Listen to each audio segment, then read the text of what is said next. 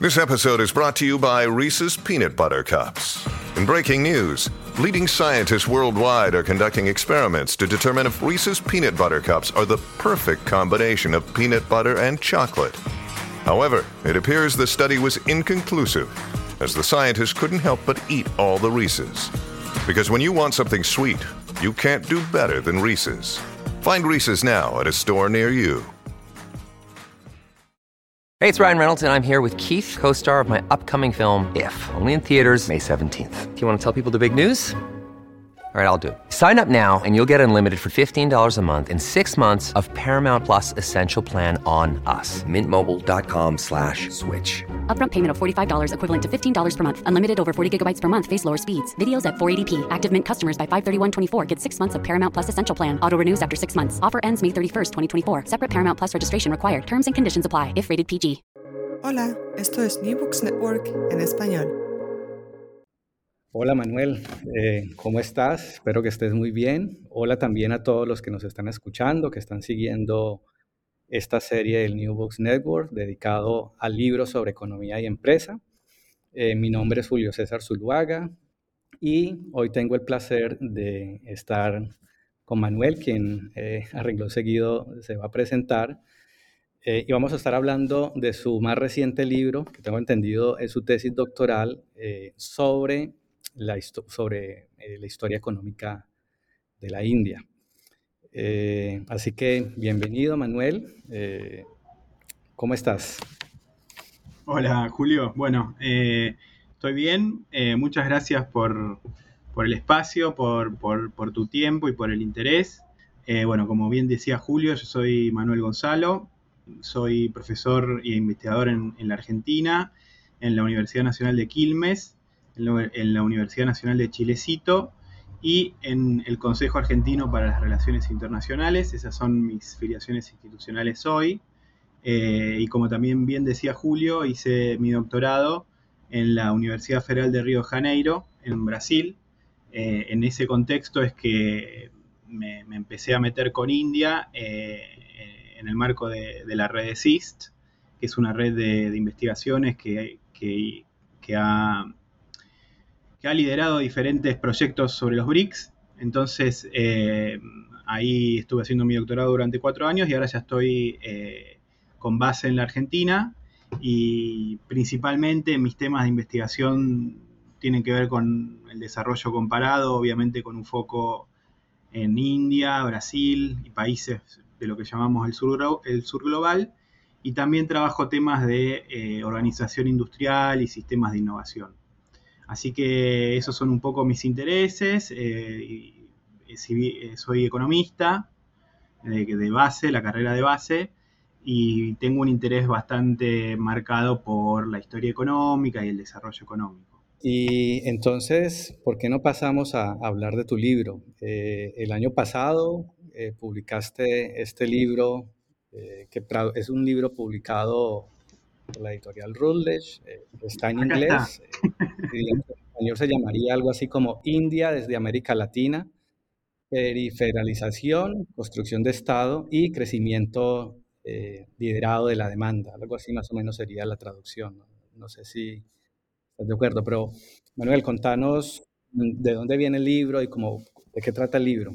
Y como bien decía Julio, bueno, el título es India desde América Latina, periferización, Construcción del Estado y Crecimiento liderado por demanda. Eh, el libro está eh, en inglés, es un subproducto de mi tesis de doctorado, en el sentido de que eh, yo inicié mi, mi, doctorado en el 2014, lo defendí en el 2018 y después de eso a través de un profesor de la India que me recomendó con Routledge y trabajé un añito, un año y medio, dos en el libro, para, digamos, para pasar del formato tesis a el formato libro.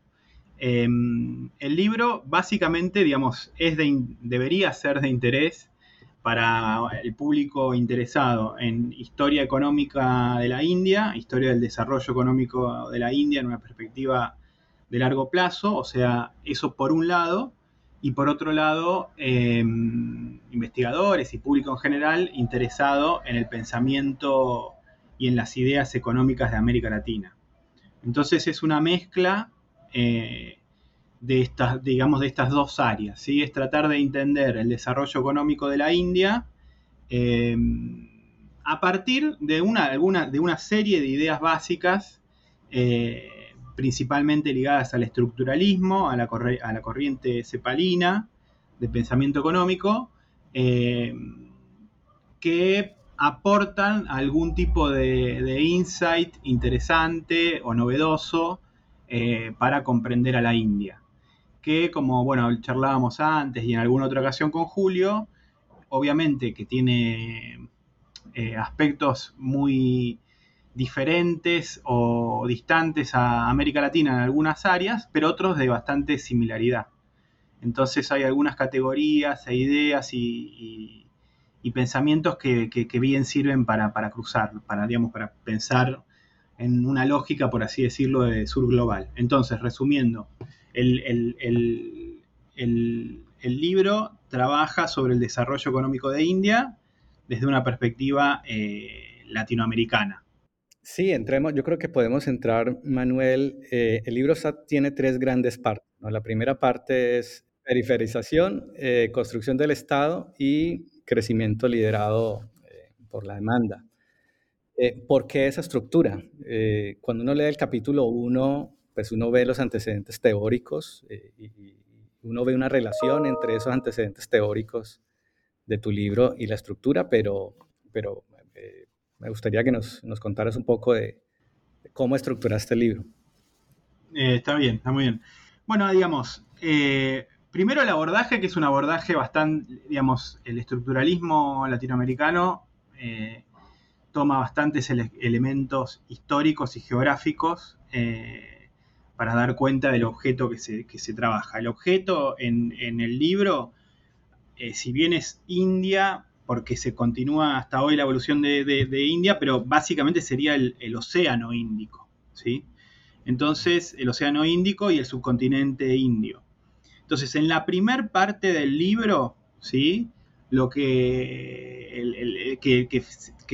esa primera parte tiene el título de periferización, lo que se hace es, eh, primero, describir un poco el, el ecosistema productivo y de relaciones sociales del ecosistema índico, eh, bueno, desde el siglo VII, eh, así digamos muy entrado, muy resumidamente, hasta llegar al periodo eh, de contacto con, con, los europeos. Y durante ese periodo se posiciona al océano, al océano Índico como un centro regional, al subcontinente indio. ¿sí? Recordemos que durante ese periodo China y la India hasta el siglo XVII representaban eh, más del 50% del producto manufacturero global. Entonces, India era un centro productivo regional, principalmente basado en textiles. ¿sí? Entonces, eh, durante, en, uno de los capítulos se, cuenta y se posiciona eh, al subcontinente indio. ¿sí?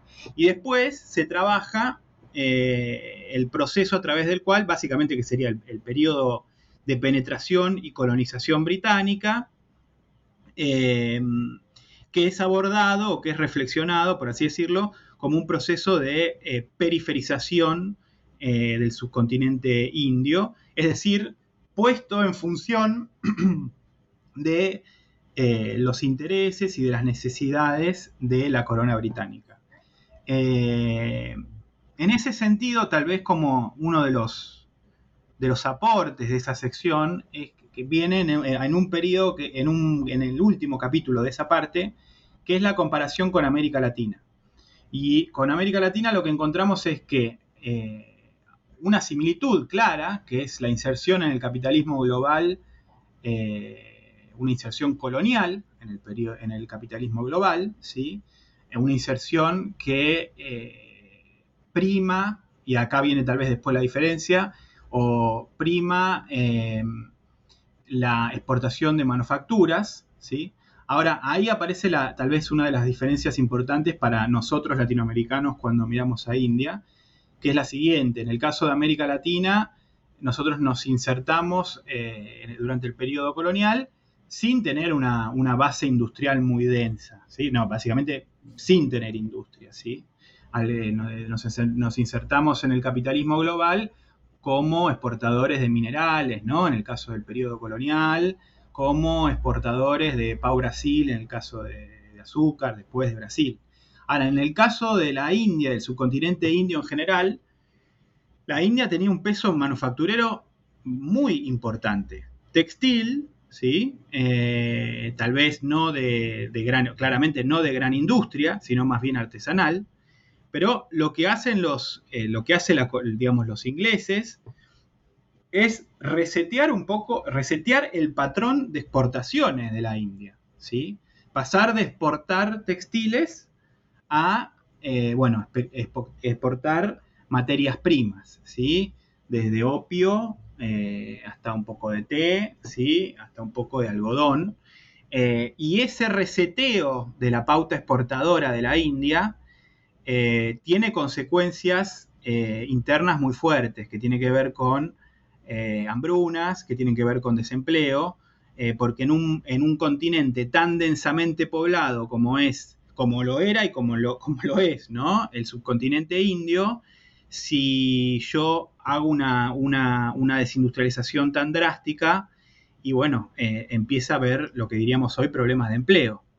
entonces, eso es, es tratado en el libro, es tratado como un proceso de periferización, por eso es, el título de, eh, digamos, el título del capítulo es de periferización, y para, para, marcar también que ese proceso, en algún sentido, o sea, tiene un eje central que es la desindustrialización a inicio, a inicio del siglo XIX, pero previamente a todo, a todo ese periodo, se, se construyeron las condiciones vamos a decir, infraestructurales en términos de el manejo de las rutas comerciales, en términos de el, control, por así decirlo, del territorio y de la producción, el control de los puertos, que después posibilitaron que la India, eh, digamos, haga un, lo que hoy modernamente diríamos un downgrading productivo, ¿sí?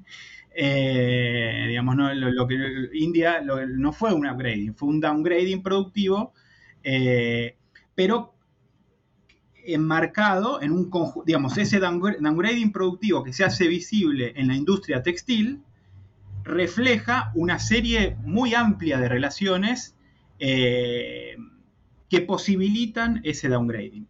Obviamente esto, digamos, mirando el subcontinente indio, también tenemos que decir que en paralelo o, siendo parte, estaba sucediendo la revolución industrial. Entonces, como un fenómeno más amplio, ¿no? Como un fenómeno más amplio. Y hay algunos aspectos de la, o muchos aspectos de la revolución industrial que exceden por ahí al subcontinente, eh, pero que tienen sus consecuencias. Cuando, cuando la, manufactura textil eh, eh, inglesa se consolida, que uno podría leer incluso el desarrollo de la industria textil inglés como un proceso de sustitución de importaciones indias.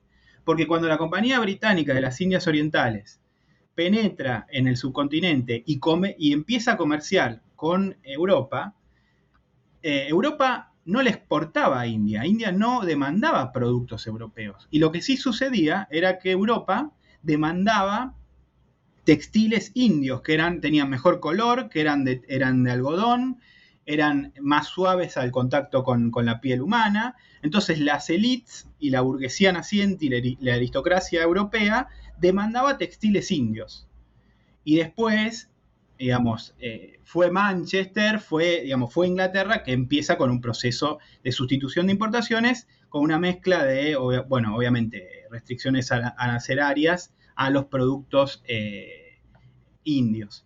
Entonces, ese proceso, digamos, que, que eh, digamos, muchos autores, digamos, lo trabajan como, y, está, digamos, perfecto trabajado como, como el proceso de colonización, bueno, está ahí trabajado, pero buscando hacer este juego de la periferización, en el sentido de que eh, a, la India se la hizo periferia de, eh, Gran Bretaña. Eso sería la primera parte, ¿sí?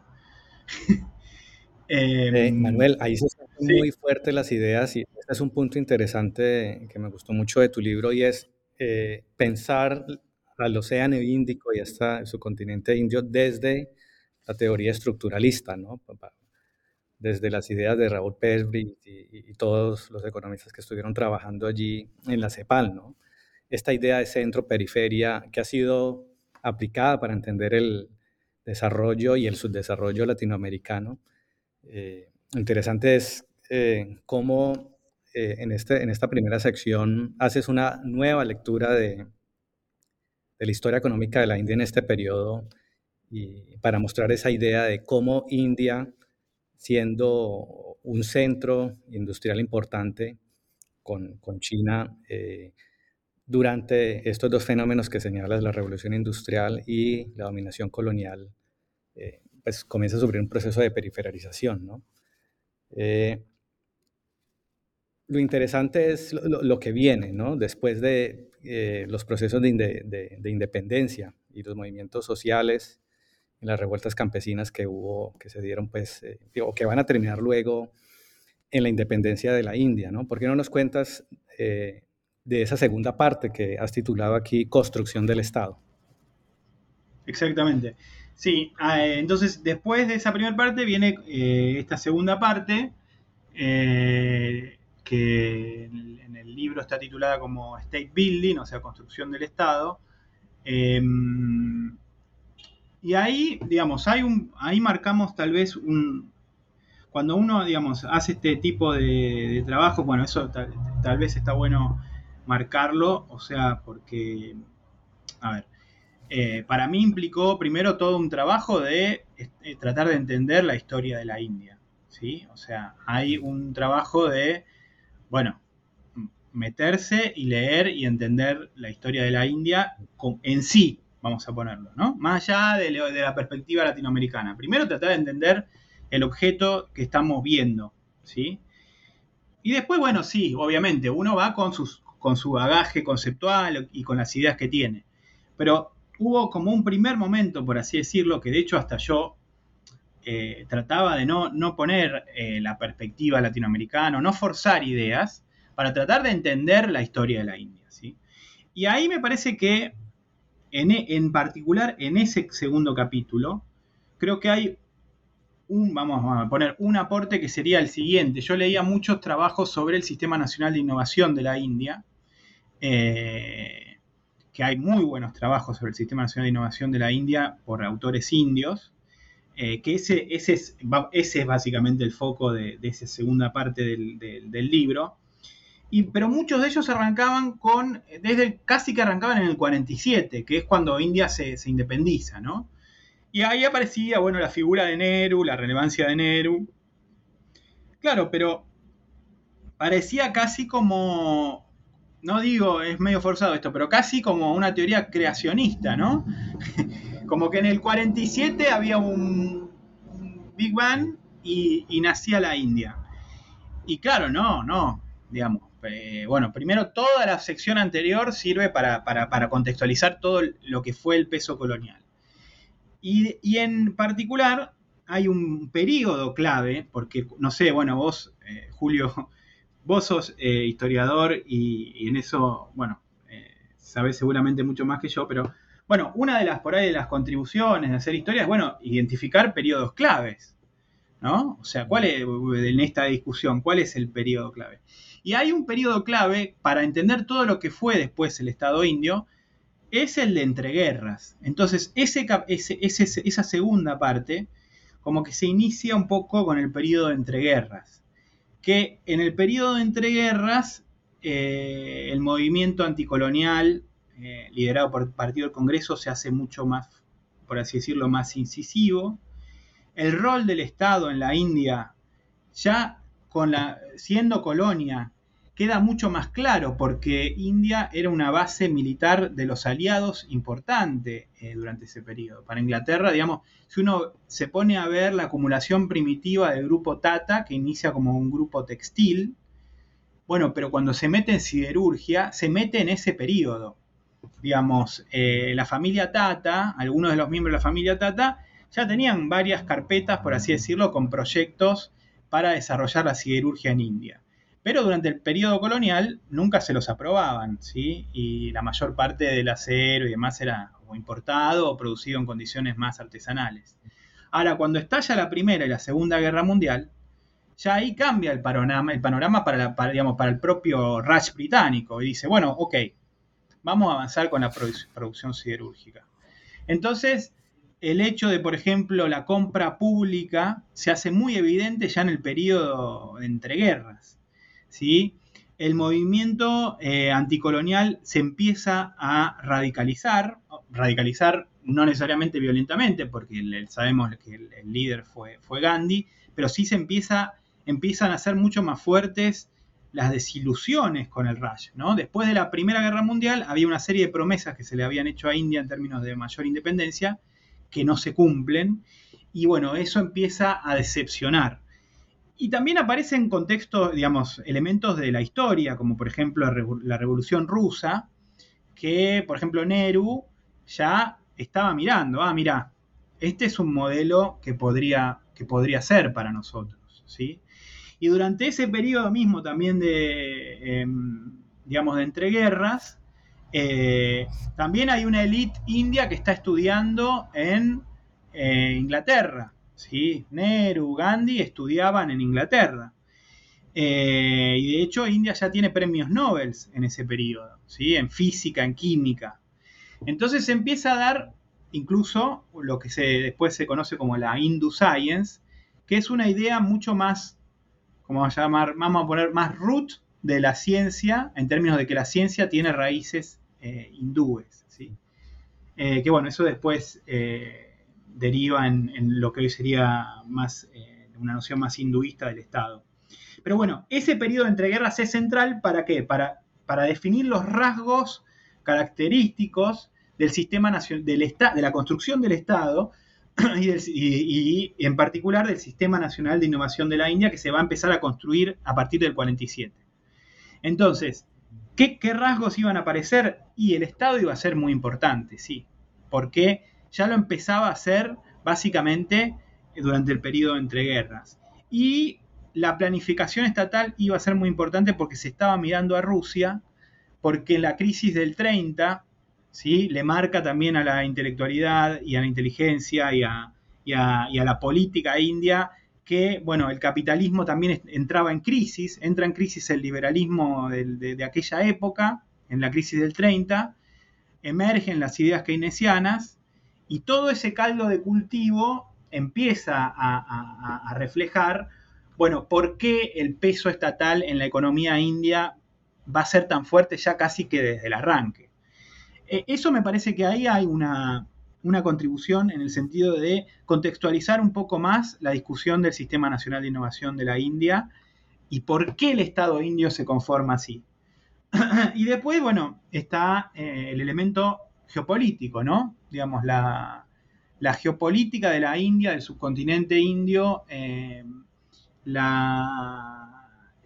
los distintos esfuerzos militares, Em, los riesgos, que, los riesgos eh, políticos y militares de la región también le dan, al, digamos, le dan al Sistema Nacional de Innovación un tinte en donde eh, el peso de, lo militar va a ser importante.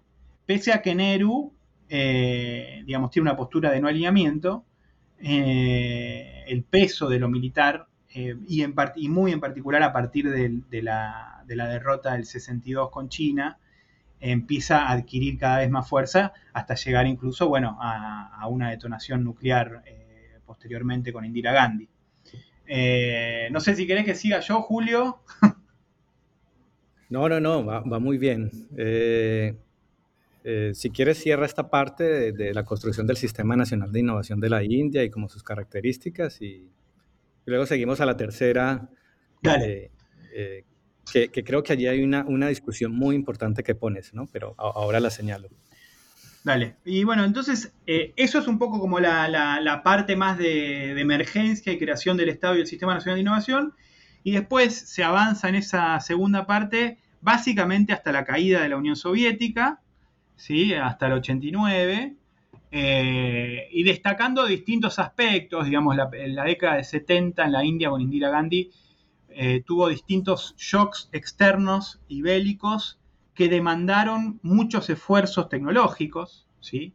Cuando una economía no tiene dólares, cuando una economía está en una sequía con riesgo de hambrunas, te lleva a tomar decisiones que son muy fuertes, digamos. Bueno, acá hay que, hay que hacer que, hay que introducir fertilizantes, hay que redireccionar recursos hacia el agro, hay que... Entonces, en la década del 70 es, es interesante en ese sentido, es una década que, que, tiene distintos shocks para India, ¿sí? tanto internos como externos, el precio del petróleo, eso complica bastante el sector externo de la India, se consolidan estos dos problemas, dos problemas, dos desafíos, vamos a ponerlos que, que aún hoy son centrales, que tienen que ver con los alimentos y con el combustible, ¿no? Food and Fuel, que en el día de hoy también sigue siendo central. Eh, y después, entonces, esas son algunas de las discusiones que se dan en, ese periodo en particular, entre otras.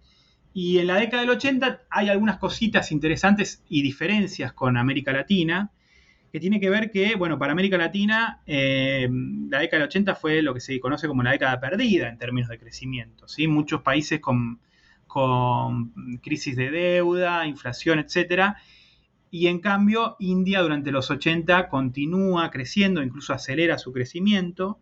Eh, eso eh, es algo a marcar en términos de, digamos, de trayectoria comparada de desarrollo, ahí hay una diferencia muy importante. Eh, y el peso de la deuda externa hasta fines de los 80 es bastante bajo en la India. También la penetración de la inversión extranjera directa. ¿sí? eso de alguna manera como que la protege un poco, si bien no la, no la deja exenta de algunos shocks externos. Eh, y finalmente también en los 80 se introducen lo que hoy, digamos, la política casi que de moda en hoy en, política industrial y de ciencia y técnica, que son las misiones, ¿no? Las misiones tecnológicas. eso, es, eso es para un paper. Yo la verdad que eh, hay, un par de papers indios eh, que discuten las misiones en los 80 de la India, pero digamos, la experiencia de los 80 de la India introduciendo una política por misiones anclada en problemas concretos de la India, ¿sí? Inmunización, eh, agua potable, ¿sí? Eh, digitalización, o sea, pero una, la supercomputadora. bueno, eso es una novedad, en un punto, es una novedad, es cómo aplicar la política por misiones en un contexto, vamos a decir, periférico o de, desarrollo. Em, y bueno, eso también, eso da para, pensar y para continuar, digamos, investigándolo, digamos, después del libro, pero es un elemento muy interesante dado el contexto de hoy, ¿no? De que hoy, eh, gracias, bueno, a través de la tarea tal vez de, de Mariana Mazzucato y de la Unión Europea, las misiones están como muy en boga, ¿no? Em, em, pero bueno, eso está trabajado ahí en el libro. Y, bueno, y se, cierra esa parte. No, quería agregar allí que esa parte me parece, y, cuando llegué a la parte de las misiones tecnológicas y esta idea del esfuerzo tecnológico que, que para este periodo India está haciendo, ¿no? Y, cuando comparamos con América Latina, eh, creo que esa es una diferencia importante, ¿no? Hay un esfuerzo desde el Estado por, de alguna manera, desarrollar unas capacidades científico-tecnológicas enfocadas en problemas nacionales, ¿no? Eh, problemas de sanidad, de agua, ¿no? Un poco lo que mencionabas ahora. Eh, y sí, para mí fue muy interesante esa parte de las misiones y, y, todo este periodo también de revolución verde que le dedicas mucho, mucho espacio, ¿no? A mostrar cómo hay unos desarrollos interesantes en agricultura y cómo en esa década de los 80 es eh, el periodo donde hay un rápido crecimiento. Eh, podemos, no sé, ir avanzando en esa transición, en esta historia de larga duración que, nos estás presentando. Eh, e, e, esa transición, ¿no? que, para nosotros los latinoamericanos es, es, también muy interesante y objeto de mucho debate. ¿no? ¿Qué pasa entre los 80 y los 90? ¿no? En, en, esa perspectiva comparada América Latina a la India. ¿no? Y vos ahí pones una discusión que, es una discusión que también hoy en día tenemos en América Latina sobre, sobre el impacto de estas reformas eh, liberalizadoras o que llamamos aquí en América Latina neoliberales. Eh, allí creo que pones una discusión que, a mí me llamó eh, bastante la atención, ¿no? Sobre los efectos de esas reformas que es una discusión más, digamos, más, más profunda y tú lo, lo, señalas muy bien sobre los determinantes del crecimiento de, del subcontinente indio en la década de los 90, ¿no? Y la nueva periodización que también propones, ¿no? Eh, en algún momento tú señalas de que eh, pareciera ser que eh, hay un acuerdo en que el crecimiento de la India se da es resultado de esas reformas de los 90, ¿no? Y tú muestras muy bien que realmente es antes, ¿no? En la década de los 80 como resultado de esta construcción de capacidades, de construcción del sistema. antes antes o después. Es antes hmm. y, o después. Eh, no, está bien. Ahí empalmo. O, o, terminamos, Julio. Y... Sí. No, no, esa, ese, esa, ese, como esa transición, ¿no? Entre los 80 y los 90 es una, es una transición bien interesante, ¿no? Y, creo que ese es un, eh, ahí el libro va llegando más o menos a su fin, ¿no? Claro, son tres capítulos, pero, pero creo que hay una cosa muy interesante allí que sería bueno que nos explicaras y, nos, y ahondaras más en ello. Sí. Bueno, ahí no, sé vos qué pensás también como, como historiador, pero yo creo que el elemento clave que no tiene tanto que ver con, India ni con América Latina es la caída de la Unión Soviética, ¿no? Eh, entonces, eh, eso sí es un elemento clave que cambia eh, bueno, el, esquema de, alianzas que tiene que establecer India, los socios, las prioridades, ¿no? Entonces, en términos geopolíticos, ya en la década del 80, em, sí, ya en la década del 80 se estaba instalando más fuerte, digamos, la propia inteligencia, los burócratas, los técnicos de la India, miraban el caso, por ejemplo, coreano, estaban mirando algunos casos de los, bueno, de los, de los, de los tigres, y decían, che, bueno, pero eh, acá se está yendo a un crecimiento mayor de las exportaciones, ¿sí? Entonces habría que tener un modelo más eh, lidera, que en donde algunos más extremo que sea liderado por las exportaciones. Entonces estaba, digamos, en la inteligencia esa discusión, también es verdad que el, aparato estatal eh, había, había, tomado dimensiones muy fuertes en la India, eh, había distintos espacios de, lo que hoy llamaríamos rent seeking eh, y una burocracia en algunas áreas muy importante.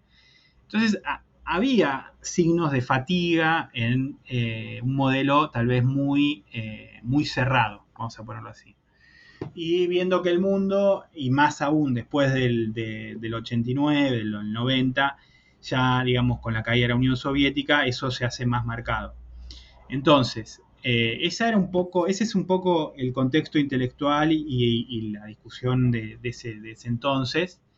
Ahora, eh, si uno, esto, bueno, lo de la década del 80, ya un poco lo mencionamos. La década del 80 se crece bastante fuerte. Esto llega a ser promedio aproximadamente 5 puntos del PBI. ¿sí? Es un crecimiento importante. Liderado por, eh, crecen las transferencias a los sectores más vulnerables, crece la inversión pública, ¿sí? y también crece la deuda. O sea, hay un financiamiento de ese, de ese gasto vía deuda externa.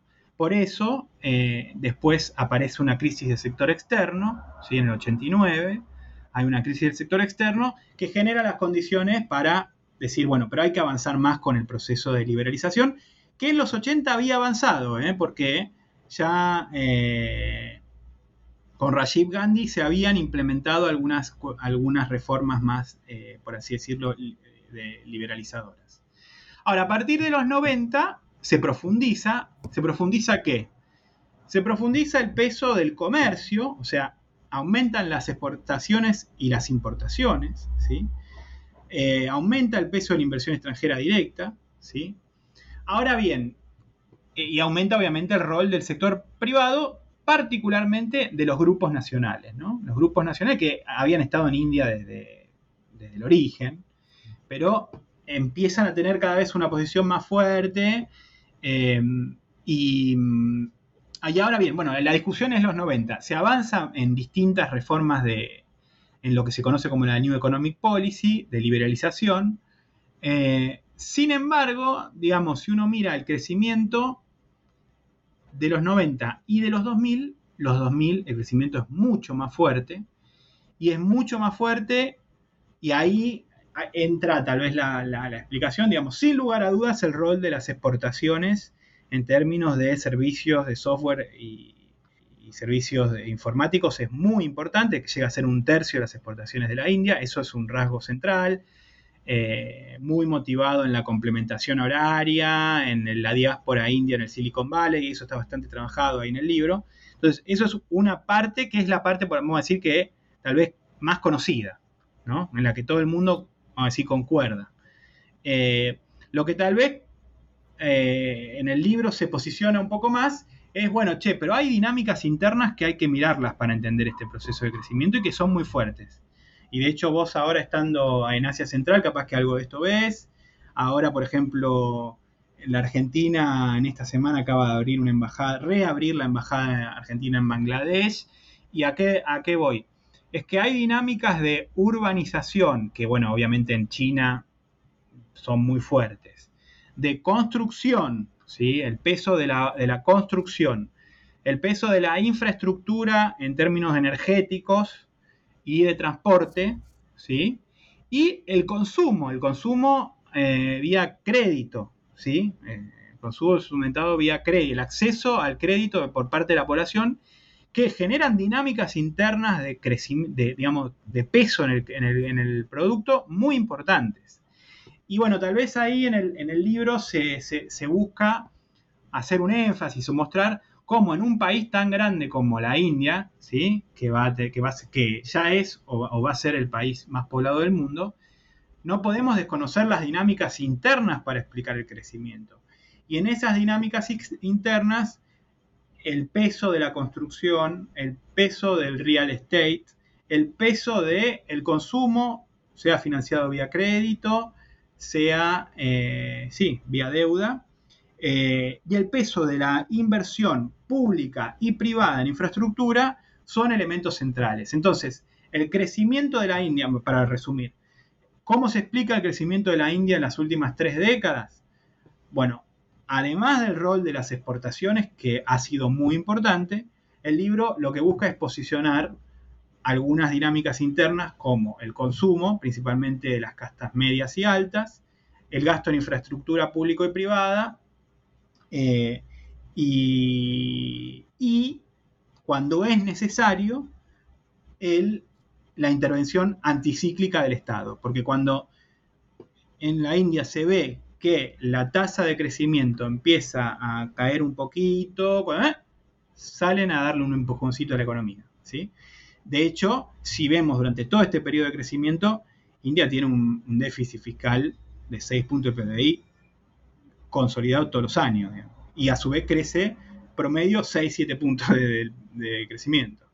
Entonces, bueno, eso es un poco la última parte, es proponer una lectura a partir de, una idea de demanda efectiva del crecimiento y situarlo en términos como, bueno, para ya cerrar, geopolíticos, ¿no? dada la relevancia que está teniendo el Océano Índico hoy, el peso que tiene para los Estados Unidos y la, la presión, por así decirlo, que tiene India ante el crecimiento tan fuerte y la expansión de China.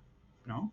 Entonces, caída la Unión Soviética, con China creciendo tan fuerte, la India un poco se aproxima a los Estados Unidos y los Estados Unidos también contribuyen a financiar el sector externo de la India a través de eh, inversión extranjera directa, de envío de capitales, etc. Entonces, esa básicamente sería la última parte del libro. Yo creo que ahora sería interesante que, pasáramos a, ahondar más en, los aspectos eh, teóricos del libro. Eh, creo que algo interesante del libro y, que creo que es un, diferenciador importante es no solo el esfuerzo de pensar la India desde América Latina con algunas herramientas, eh, digamos, desarrolladas por el pensamiento latinoamericano, sino también otros otras corrientes teóricas, podríamos decir, ¿no? Del enfoque de sistemas nacionales de innovación. Eh, se nota mucho esta perspectiva braudeliana, eh, citas ahí a Braudel y a la Escuela de Anales.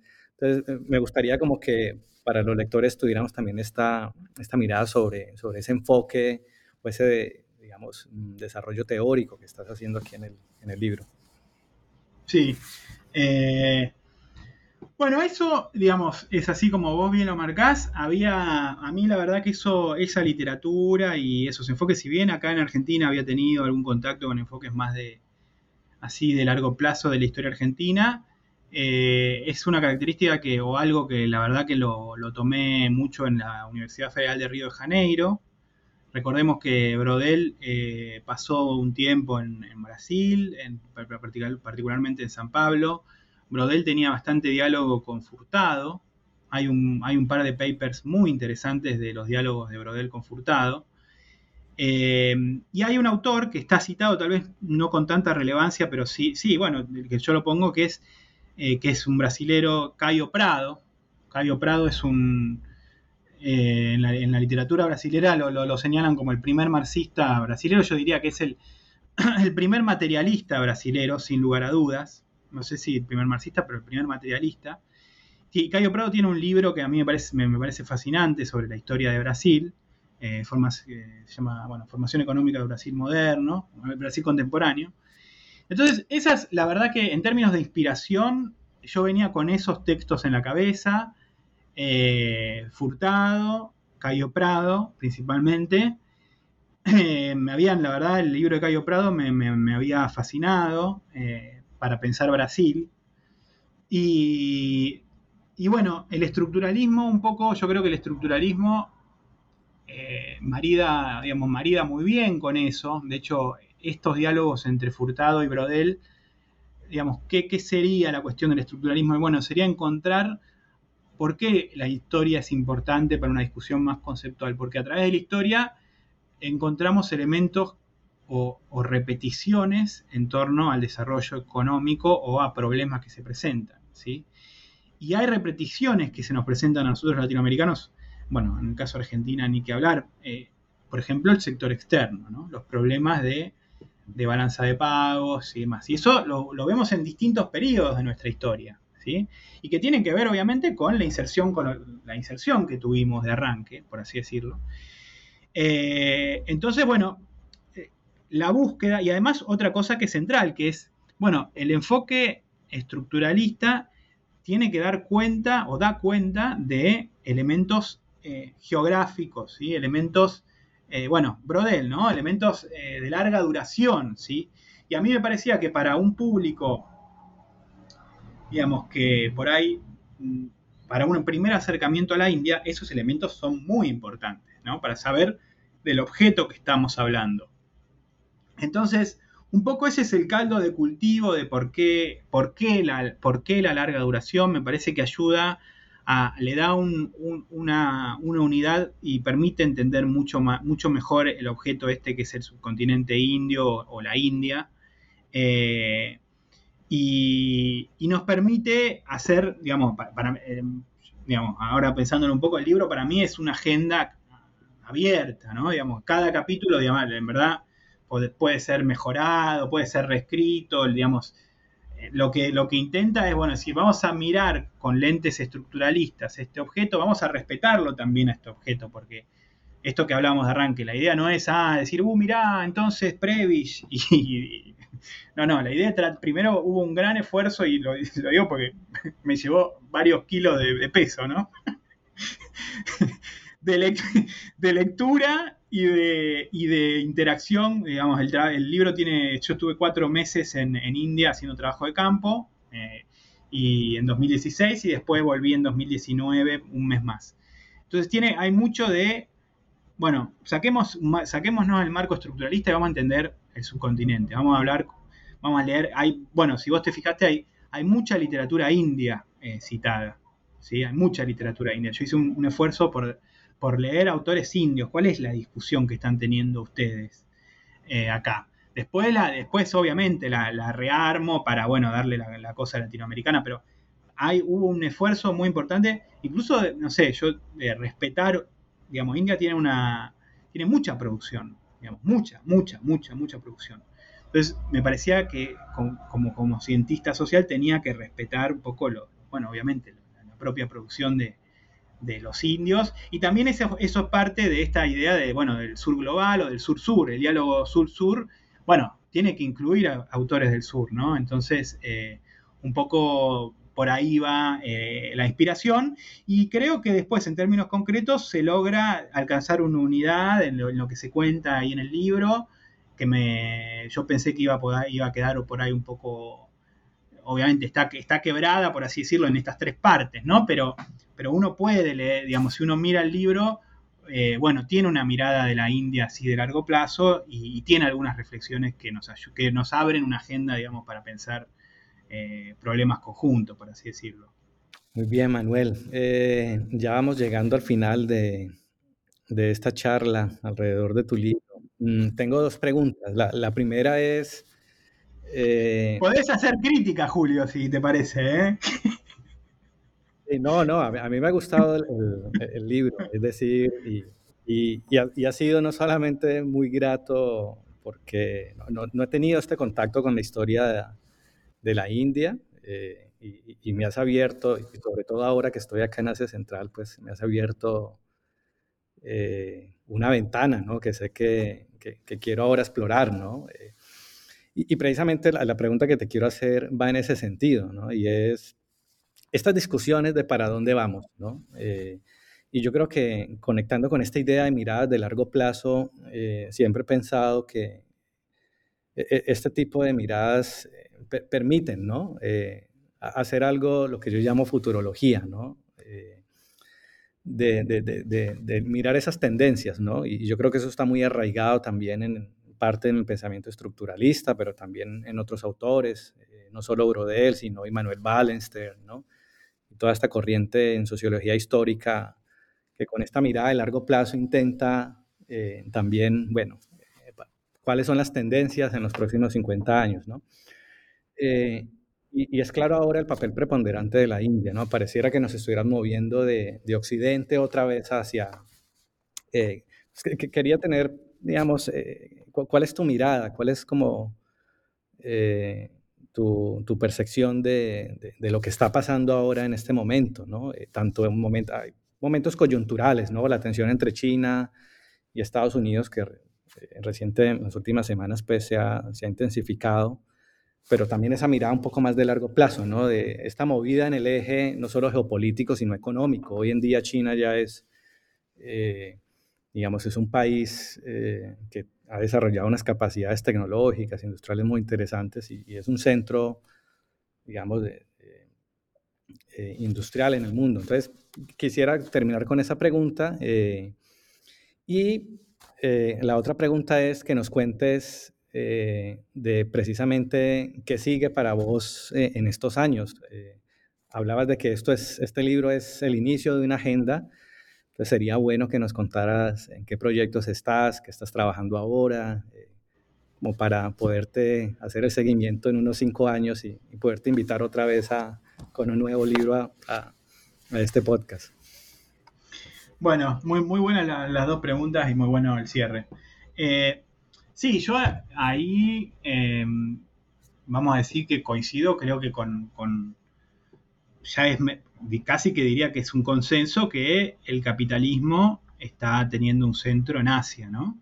Em, entonces, eh, en ese sentido, digamos, em, bueno, eso, en eso coincido con buena parte de, los autores de, de, más de largo plazo que estudian también China. Eh, ese como, como marco general. Me parece que en, relación al objeto particular que estamos eh, analizando, que es lo del, Océano Índico o el, subcontinente indio, eh, bueno, va a ser en términos de, digamos, de peso económico, no al nivel de China, sin lugar a dudas, no, no al nivel de China, pero sí está teniendo y va a seguir siendo un jugador muy importante y ya acá entra porque además es muy importante para los Estados Unidos en Asia. Entonces, eh, adquiere, lo, de, lo de India adquiere como muchos, muchos matices por los juegos que puede llegar a ser India en términos de su relación tanto con los Estados Unidos como incluso ahora con la, con la Unión Soviética. Entonces, en este mundo en donde parecería ser que hay una potencia decadente, que son los Estados Unidos, y una potencia emergente, que es China, digamos, eh, bueno, India está al lado de China, India tiene 1.300 eh, millones de personas, India tiene bomba nuclear y el Océano Índico eh, es un lugar clave para, por ejemplo, la seguridad energética de la China. Y entonces, eh, eso, digamos, muy, muy resumidamente, me parece que, digamos, India va a seguir estando en el, en el candelero en términos de crecimiento, etc. Ahora bien, también marcar que si bien si uno mira, hay, una partecita ahí en el libro, mejoran casi todos los indicadores eh, sociales de la India, si bien eh, aumenta eh, la concentración en el ingreso, ¿sí? eso hay que marcarlo, India, Bangladesh, Asia del Sur, aún tienen elementos de fuerte heterogeneidad estructural, zonas rurales, formas de organización tribal, zonas en donde todavía la luz está llegando. Entonces, eso eh, nos emparenta, bueno, en muchos casos nos emparenta a nosotros con América Latina, ¿no? Entonces, en ese sentido diría, bueno, eh, India va a estar en el centro del capitalismo, pero estemos atentos también a estos desafíos, ¿no? Porque sigue habiendo, se sigue partiendo de una base muy, muy de atrás en algunas áreas en donde China ya tal vez las ha superado esos problemas con un rol muy fuerte del Estado, ¿no? ni, que hablar. Eh, en India es más mezclado, es una mezcla de Estado con mercado, con sector informal, y eso lo hace, lo hace bastante más caótico, por así decirlo. Eh, entonces, eh, eso diría desde ese lado, no, me cabe, no caben dudas que en, este, en esta narrativa y en este espacio que que se está promoviendo incluso ahora del Indo-Pacífico, ¿no? India eh, va a tener y va a tener un lugar central, hacia el sur va a tener un lugar central. Entonces eso diría eh, respecto a la primera pregunta. Y respecto a la segunda, de en qué cosas me voy a estar metiendo, eh, bueno, India obviamente va a seguir siendo parte de India o el subcontinente va a seguir siendo parte de mi agenda. Sí, eh, voy a estar, este año voy a estar dando dos cursos de, desarrollo comparado eh, en nivel de posgrado. Entonces voy a tratar de hacer esfuerzos para meterme en, eh, no, no al nivel que, digamos, no, creo que llegue a ser al nivel de, de lo que hice con India, pero sí estoy viendo, estoy viendo, ya venía viendo, pero estoy viendo otras experiencias. En el caso, bueno, de Brasil, la venía venía viendo bastante porque ahí estudié, digamos, y leí bastantes cosas. Estoy viendo, bueno, Corea, que es un caso bastante estudiado. Entonces tal vez me gustaría ver alguna, hacer alguna indagación más en términos de, de, lo comparado, ¿no? De sistemas nacionales de innovación comparados o de trayectorias de desarrollo comparado. Pero bueno, obviamente eso demanda mucho esfuerzo, mucho, mucho esfuerzo eh, de lectura, eh, de conocer, digamos, eh, preparar bien un caso para una clase me lleva un tiempo. Eh, entonces son, son esfuerzos de, larga duración, ¿no? Manuel. no, muchas gracias por tomarte el tiempo para, contarnos sobre tu libro. ¿Cómo lo podemos conseguir? ¿Está en la página en qué bueno, lo vuelvo a parejo, viste los. Eh, ahí muestro el. el libro existe. Eh, lo pueden encontrar por Amazon. Ponen en Amazon, eh, ponen en internet India from Latin America, Manuel Gonzalo y Amazon, Rootledge o cualquiera de, estas plataformas y lo, compran ahí y si a alguien se le complica comprarlo por el precio, por lo que sea, me escribe y vemos la forma de que, accede al libro. a mí me interesa que, se difunda esto. Así que un poco eso. Julio, bueno, un millón de gracias. ¿eh? La verdad la, pasé, la pasé de 10. Sí, y gracias a los que llegaron hasta el final. Eh, nos vemos, eh, esperamos en un próximo episodio con otro libro interesante sobre historia económica y empresarial de América Latina. Nos vemos, Manuel. Gracias, gracias, gracias.